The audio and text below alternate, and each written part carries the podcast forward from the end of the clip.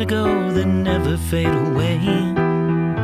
And I remember your face. Как се променят нещата? Как един ден всички ти стискат ръката, а в друг ден бягат от теб като прокажен.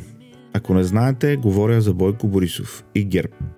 Falling from grace, както се казва на английски. Изпадане в немилост. Години на пропуснати възможности и изгубено време, които не могат да бъдат върнати. А всичко можеше да бъде различно. Времето обаче изтече. Освен за България, днес ще говорим и за няколко теми от света. Готвеният преврат в Молдова и новите правила за срещи с транс жени. Леко романтична тема, малко след 14 февруари. Продължаваме след малко музика.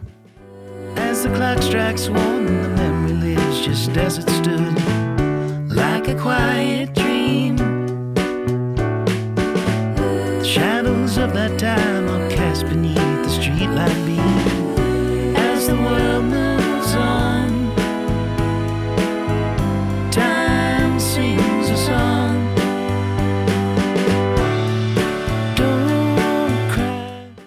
Бойко Борисов дойде с големи обещания. Хората имаха очакване. Успя да бъде министр-председател на България в три непоследователни мандата от 2009 до 2021 година. 12 години на власт. А преди това беше кмет на София.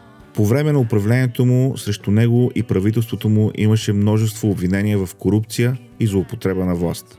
Един от най-шумните случаи на корупция с участието на Борисов беше така наречения скандал Апартамент Гейт. През 2011 година стана ясно, че няколко високопоставени служители в правителството на Борисов са се здобили с луксозни апартаменти на изгодни цени от строителна фирма.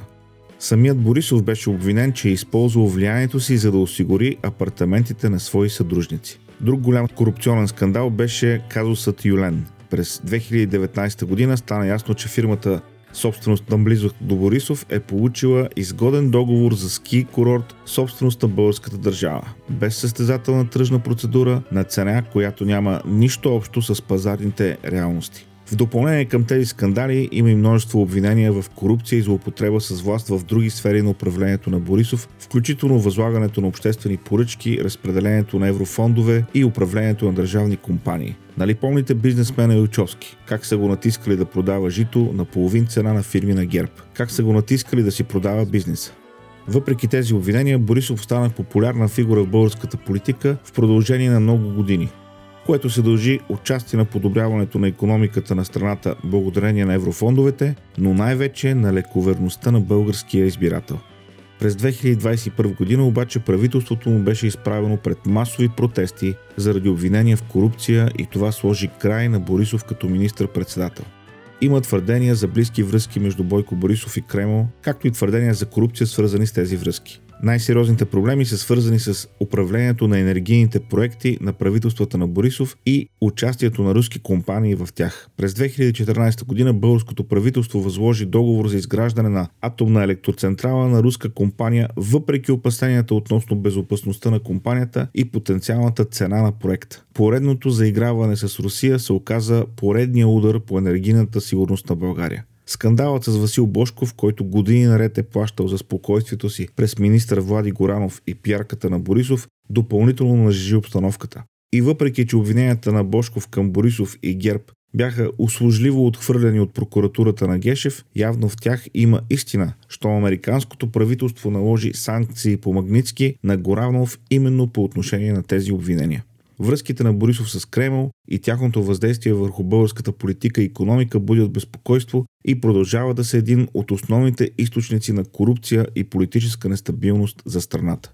Години наред Бойко играеше на руска рулетка с всички страни, с американците, с Европейския съюз, с Кремъл. Проблема на руската рулетка е, че рано или късно пистолета гръмва. А гръмне ли, няма връщане назад. Е, днес съм тук, за да ви кажа това. Пистолета вече е гръмнал. Санкциите срещу Пеевски, Бошков и Илко Желясков, който към момента на санкциониране е заместник председател на Националното бюро за контрол на специалните разузнавателни средства. Тоест поставяне там директно от ГЕРБ. В новата порция санкционирани е Горанов, министър на ГЕРБ, в две правителства. Румен Овчаров от БСП, който обаче е представител на държавата в Лукойл по времето на управлението на ГЕРБ. И още няколко атомни чичковци, които също са упражнявали своята корупционна дейност със съдействието на Бойко и компания. Всичко това идва да ни каже, играта е свършила. Пиштова е гръмнал. Сега въпросът е колко дълго трупът на герб ще се носи като конника без глава, преди да отиде в небитието. Колкото по-дълго, толкова по-зле за всички нас. Кремонската машина работи обаче не само в България. Ето, че и в Молдова стана ясно, че е бил готвен преврат от близките до Путин сили. В свой коментар по темата Питър Зейхан обяснява. Молдова е едно от тези места, които повечето хора не могат да намерят на картата. Но това, което му липсва като размер, компенсира с стратегическо значение. Молдова е една от точките за достъп между европейското пространство и региона, който Русия се стреми да контролира. За съжаление на молдовците, това става с цената на стабилно присъствие на руснаците, както военно, така и намеса в държавните дела на Молдова. Докато войната в Украина бушува, значението на Молдова продължава да расте. Ако украинците паднат, Молдова със сигурност ще бъде следващата на прицела.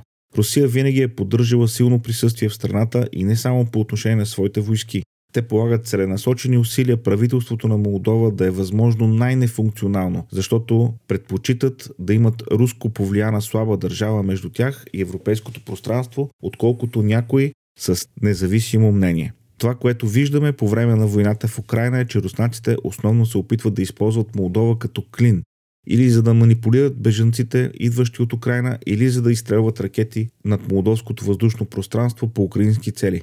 Или както просто руснаците обикновено правят, да причиняват главоболия.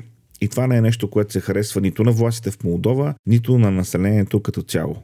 И от руска гледна точка всичко това не подлежи на обсъждане, точно както те никога не биха приели нещо по-малко от пълна украинска капитулация, за да могат да стигнат до тези физически ключови точки, които искат. Молдова е една от тези точки. И ако стане така, че Украина загуби, Молдова определено ще бъде следващата цел, защото не е в Европейския съюз и не е в НАТО. Това е страна от само 4 милиона души, а руснаците умишлено я държат економически и политически нефункционална през последните 30 години. Звучи ли ви познато? Този матч сме го играли и тук. А Русия, козината може да си смени, но нрава не. Толкова по тази тема. Ще завърша на романтична тематика. В своя статия доктор Жана Врангалова пише за проблемите с дискриминацията към транссексуалните и най-вече за нежеланието на така наречените нормални хора да се обвързват романтично с транс жени, т.е. мъже, които сега казват, че са жени. Пояснявам, защото с толкова много транс думи и преходи, човек може да се дезориентира.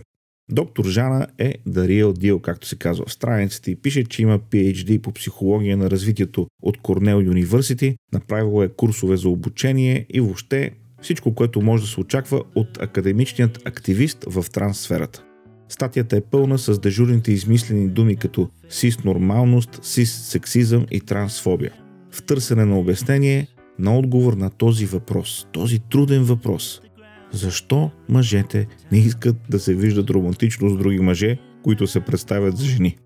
И понеже статистиката за подкаста ни показва, че доста мъже слушат, мога да предположа, че романтичната среща с транс жена не ви е сред списъка с желанията за тази година. Това разбира се е само предположение. Толкова за днес. Благодаря ви, че изслушахте до края днешния 133 епизод на подкаст Честна дума. Абонирайте се, оставете коментар където това е възможно, дайте оценка на подкаста, посетете връзката към PayPal, за да подкрепите това, което правя. Записките към епизода са на честнадума.com.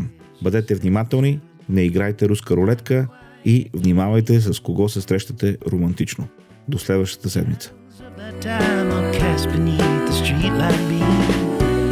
the world moves